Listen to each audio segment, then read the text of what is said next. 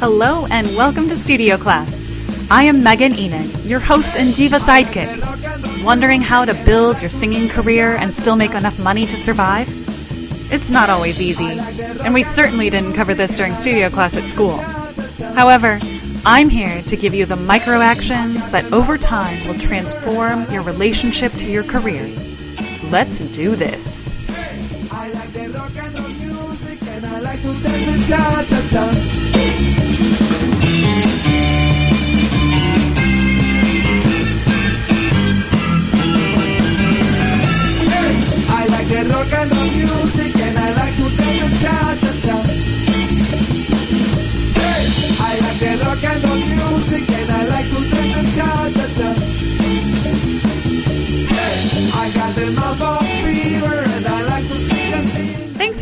For episode number 8.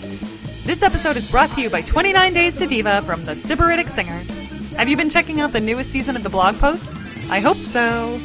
My little sister told me that our Diva's experiences were giving her anxiety. Flaky collaborators, potential ulcers, car troubles, and more. But that's real life, right? We have to figure out how to live our best Diva lives with all of those factors. Let me know if you're following along with our Diva's work in your own life. I'd love to hear from you. In this eighth episode, I want to talk about the dangers of perfectionism. Perfectionism can manifest in a couple of ways, and we're going to talk about over preparing and under preparing as a couple of things to watch out for, as well as how to accept both failure and success as part of the path.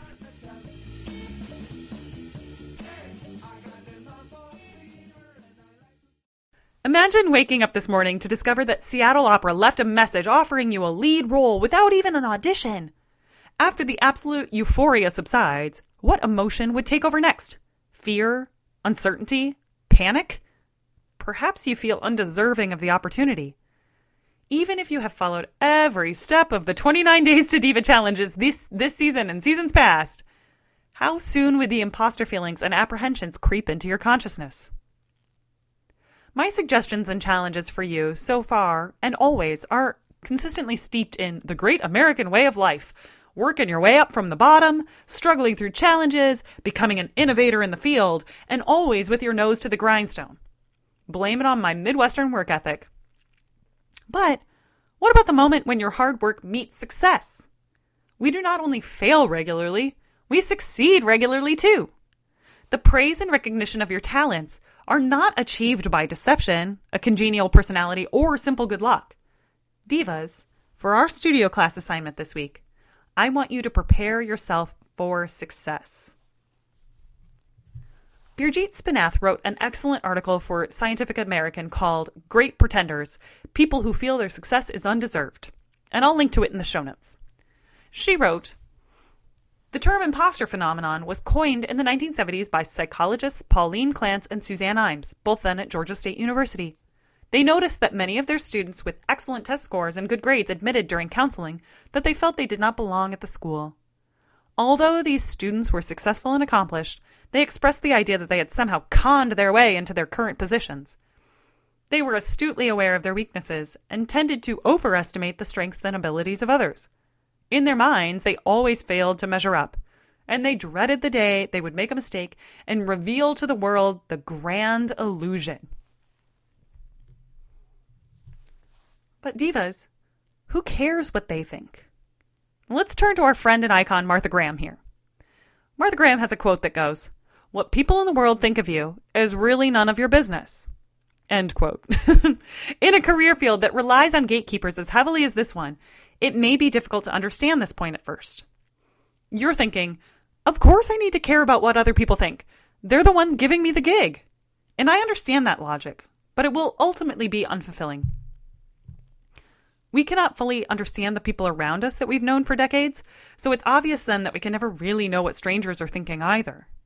We take their verbal and nonverbal information, process it through our own understanding, and then make these giant assumptions based on that and call it their opinion instead of our own. Ultimately, what other people think of you is none of your business. And the creative path in this life is going to be so much more fulfilling and satisfying if we rid ourselves of the notion of needing someone else's permission to live our professionally creative lives. Remember, you already are a singer. Everything after that is simply a jumble of different self imposed metrics. Furthermore, ridding ourselves of the notion that we need someone else's permission to be professional singers seems to change the rules of the game a little bit. You're thinking, if I don't have the reviewer from the Times say that I'm valuable, or if I don't have the audition panel for that international competition say that I'm valuable, or if I don't win that shiny trophy for my recordings to say that I'm valuable, how will anyone know? And it does change the rules. Your work regarding healthy striving versus perfectionism will motivate you to realize that you aren't clamoring for perfection in your craft to gain someone else's permission to do it more. In fact, it will inspire you to realize that your work you you get to work diligently at your craft because it's something that you deeply love and you're searching for alignment in the world. The singing world isn't actively against you. Truly, they want you to be the right fit for whatever project they're pouring their blood, sweat, and tears into. So don't wait, divas. Realize what is valuable about your artistry and then go into the world seeking alignment with that. Don't only search for someone to tell you what they need you to be to fulfill their needs. That brings me around to practicing acceptance. There's a void in conservatory training regarding the experience of success. Schooling and training is obsessive about rehearsing and performing better and better. But it's also about amassing tools to help with your future trade. And dealing with success should be one of those tools. However, sometimes it isn't. In fact, many people in general have a tendency to blame external circumstances for both their successes and failures. And musicians are not immune to this. It's one of the ways that we steel ourselves against the heartbreak of a freelance career such as ours. However, if we attribute our success to external circumstances, we could be left unable to process the accomplishments we actually earn. One of the most basic steps to dealing with success is fortifying your emotional stability. Who doesn't need that, right? In fact, it's true that those that suffer with depressive tendencies will feel great responsibility for their failures and attribute most of their successes to luck. Researchers have noticed that emotionally robust people tend to attribute positive events to internal, stable global factors. And in contrast, negative occurrences tend to get cited to unstable and specific factors. So, practicing acceptance of credit for achievement and criticism for mistakes is paramount to letting in success. Going beyond the I'm going to sing at the Met ambitions to thinking about acknowledging specific successes will be extremely positive. Boosting your self esteem can help you resist self handicapping urges. Try writing about a value you truly hold before opportunities for self sabotage. For example, thoroughly explain your belief in music or theater before a big audition. Confirming your positive beliefs can prevent you from putting obstacles in your way. Another way we can avoid self sabotage is to focus on the right attributions to success. When others suggest a singer only got a role or audition because she has a pretty face, she'll begin to equate her success with her looks instead of focusing on her actual skill or preparation. It's necessary that you are aware of the skills you bring to the game, whether innate or learned. When you can point to your abilities and can acknowledge how they figured into achievement, you'll be able to grow more. One of the concealed traps of success is self sabotage. No matter the level of success you have achieved, you have found a comfort zone at that level. To grow and achieve better success, you must develop beyond that comfort zone. Your success will only continue as far as your self esteem allows. Even those bold faced names that we all know have struggled with involuntary self sabotage due to insecurity. Which brings me to the two camps that musicians fall into that precipitate self sabotage overdoing and underdoing. Does this resonate with you yet? It sure did with me. Overdoing is marked by the obsessive preparing and rehearsing of every detail in the music.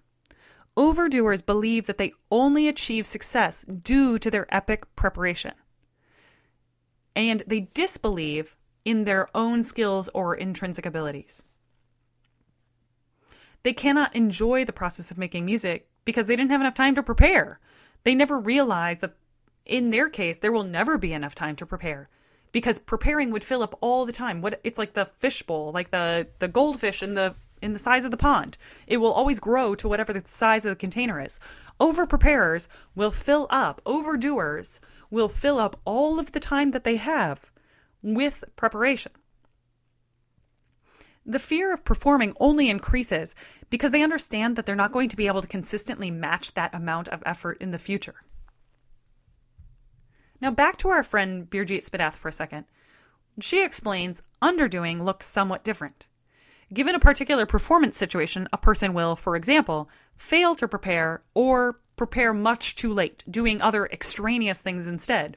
Yeah, nope, this doesn't ring a bell at all. Nope. In the 1970s, social psychologist Edward E. Jones dubbed this behavior self handicapping.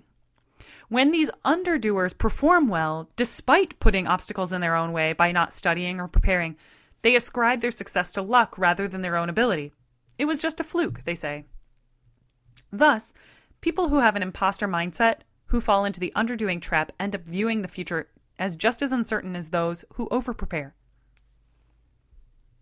So, what can you do if you find yourself suffering in one of the two camps? We have to break the cycle. You cannot give up preparing or suddenly go into hyperdrive in an attempt to avoid self sabotage. There must be a balance. There must be a balance and accurate attribution to the cause of success. Thinking about ways to ameliorate self sabotage can also be another way to visualize real success. Singers that believe they're not worthy or capable of succeeding beyond their current comfort zone will subconsciously avoid opportunities. Some worry that once they reach a personal milestone, they'll not be able to continue the obsessive fight and struggle to be noticed. If you can relate to this self defeating personality, it's time to redirect the narrative of what am I going to do now? So challenge yourself for more growth. Musicians fear moving forward because they're doing well at the current level and they want to stave off negative feelings of trying and failing. But practice telling yourself, I did this well, watch what I can do next. Funnel your energy and passion into your future gigs. A lot of our journey is about criticism and a constant need to be better. It's extremely difficult for some to let go of that hypercritical mentality. When you meet success at any juncture, you must be ready to accept that it really is your turn. That's why we're shining a light on our attitudes towards striving and perfectionism today. So, when you think about those words in the context of your life and your work, how do you feel? Does one term describe you better than the other? Can you feel where either one is more true in certain parts of your work? Think about the difference between what actions, steps, and goals you've brought into your life. Make two columns in your journal, for example how I'm improving myself and goals I've chosen based on what other people will do or think.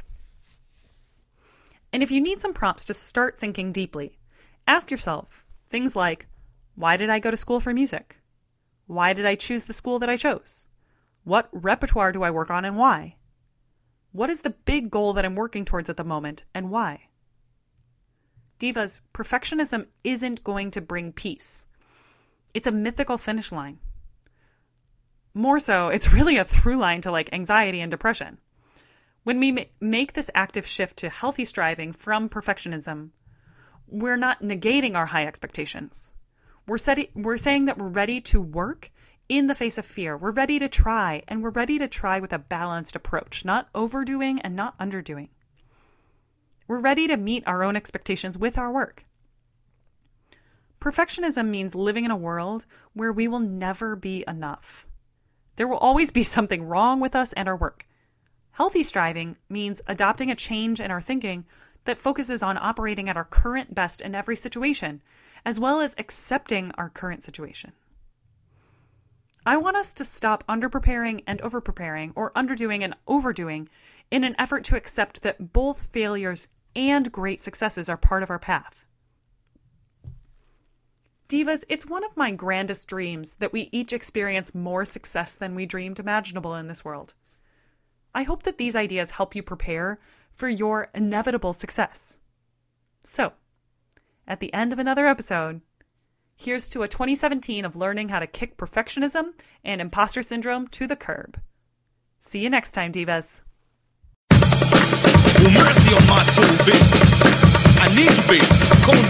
Base.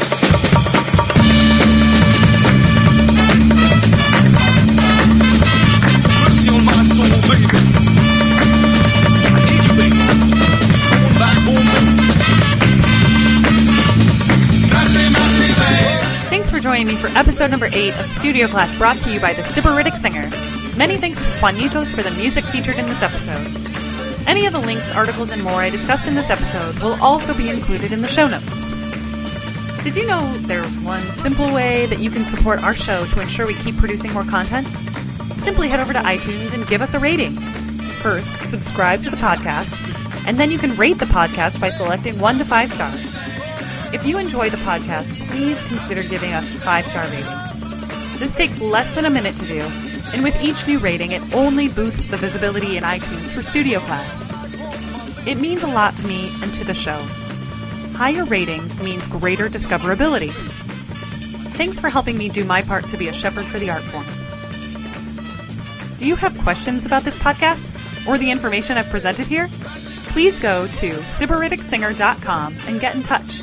That's S Y B A R I T I C S I N G E R dot com and get in touch.